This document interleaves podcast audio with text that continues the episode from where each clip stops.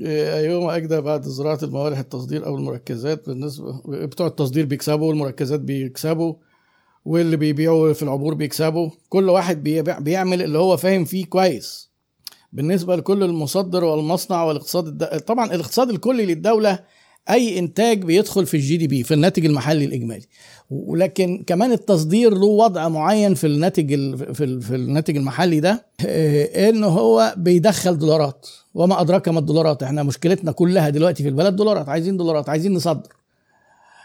آه، الاقتصاد الكلي هيستفيد من التصدير طبعا أكتر بكتير. لكن خليني أقول لك ببساطة بلاش تفكر في الاقتصاد الكلي في البيزنس بتاعك لأن ده حاجة أنت ما تعرفش تأثر فيها.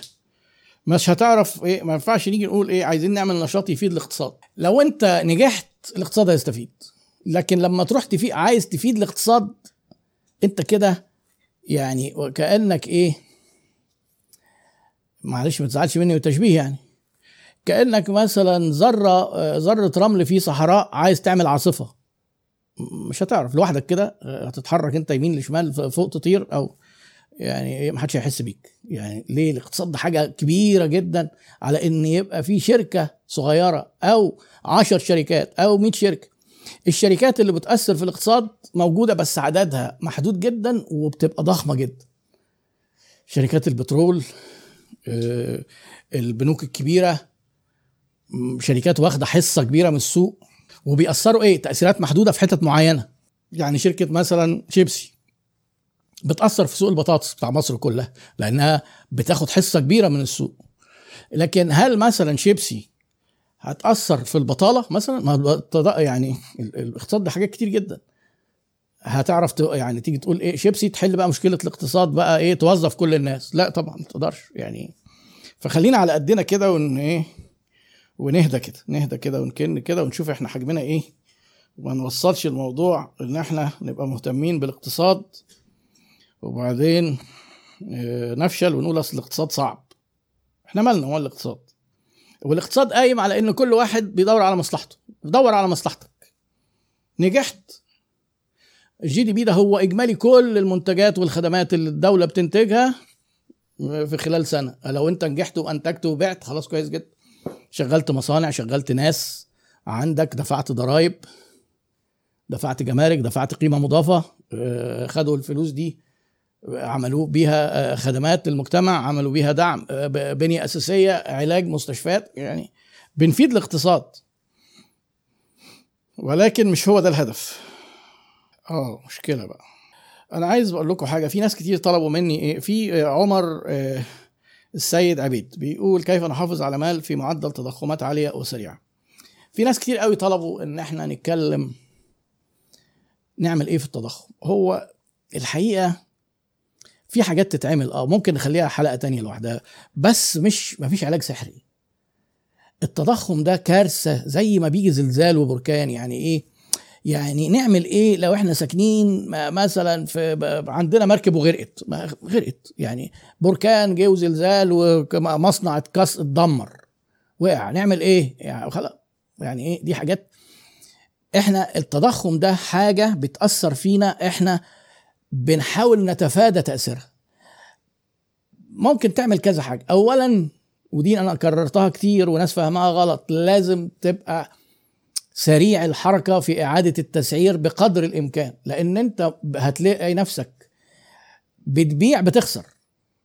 أكتر لو ما بعتش. يعني البضاعة عندك في المخزن قاعدة بتزيد. لو أنت مش متابع الأسعار بره الحاجة عندك في مخزنك بقت 100 200 300 ما أعرفش النهارده مرزوق كنا عايزين نشتري إيه قال لي بقت حاجة أربع اضعاف سعرها زمان. طب ما هي ما بقتش أربع اضعاف دي بين يوم وليلة. آه بدأت تبقى واحد ونص واحد واتنين اتنين وربع يعني إيه؟ لو انت حاجة عندك في مخزنك مكلفاك 100 وانت مش واخد بالك ان بقت تكلفتها 400 ورحت بعتها ب 150 والناس اللي هم اللي بيروجوا لخرافة. دول ناس بتوع مصاطب ولا بيزنس ولا اشتروا ولا عملوا. ويقول لك إزاي أنت بتقف مع العملاء وتقول للناس يبيعوا الجديد بجديد والقديم بقى دي؟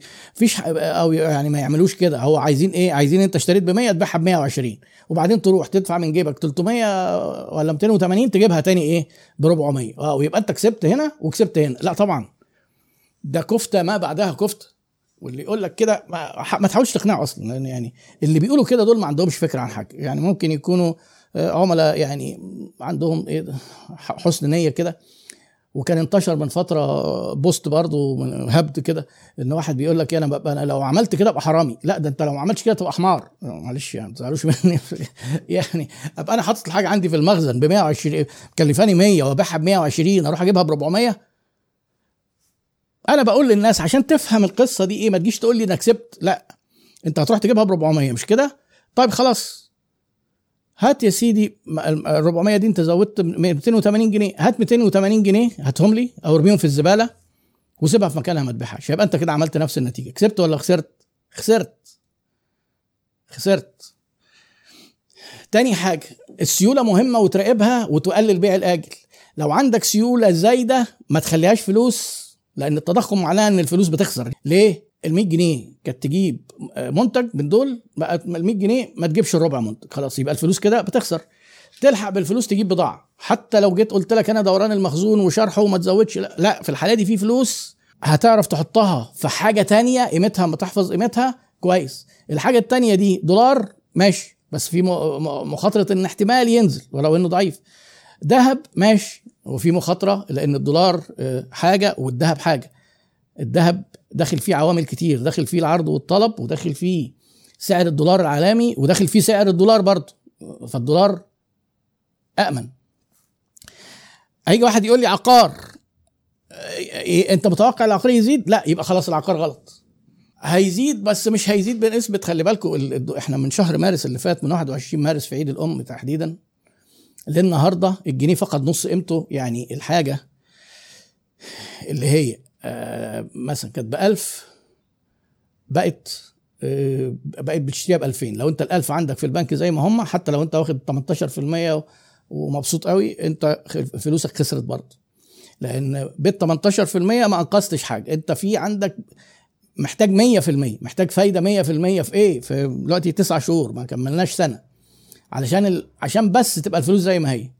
يعني اللي كانت فلوسه دولار من 21 مارس لحد النهارده آه فلوسه زي ما هي. ما كسبش على فكرة. واحد يقول لك إيه ده كسب؟ لا هي ما كسبش. هو حافظ على قيمة فلوسه لأن الجنيه اللي بينهار كأنها سلع كده. حاجة بترخص وحاجة بتغلى يعني أو أو حاجة زي ما هي.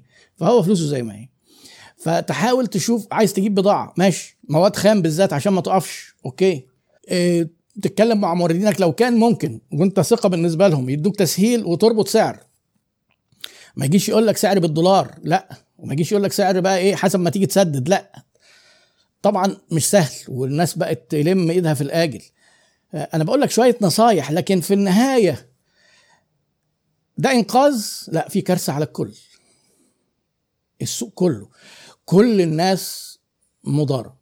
في حاجات أسعارها زادت أعلى من من فرق الجنيه لأن الجنيه ما فرقش خالص إنه نزل إيه إن الحاجة تبقى بأربع أضعاف. لأن حصل قرارات اقتصادية تانية برضو من سوء حظنا. حصل قرارات اقتصادية تانية عملت ندره في البضاعة وقف الاستيراد وفي قرارات الحاجات اللي في المواني اتدفع عليها أرضيات كبيرة بالدولار فزودت المشكلة. فالبضاعة اللي دخلت واتدفع عليها تكلفة أكبر هتلاقي معدلات زيادتها أكتر من زيادة الدولار ليه العرض والطلب. العرض والطلب أنا عندي مثلا منتج بشتغل في مثلا في غزل في حاجات مستوردة.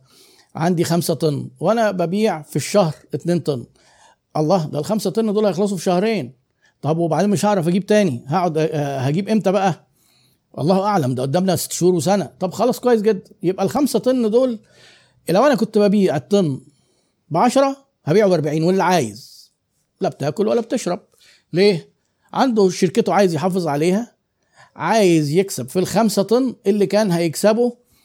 لو افترضنا مثلا في 10 شهور في 2 طن في 20 طن هيعمل إيه؟ هيضرب السعر في أربعة. فالتفسير هنا مش الدولار التفسير نظرة البضاعة. فإحنا اتراكم علينا كذا حاجة.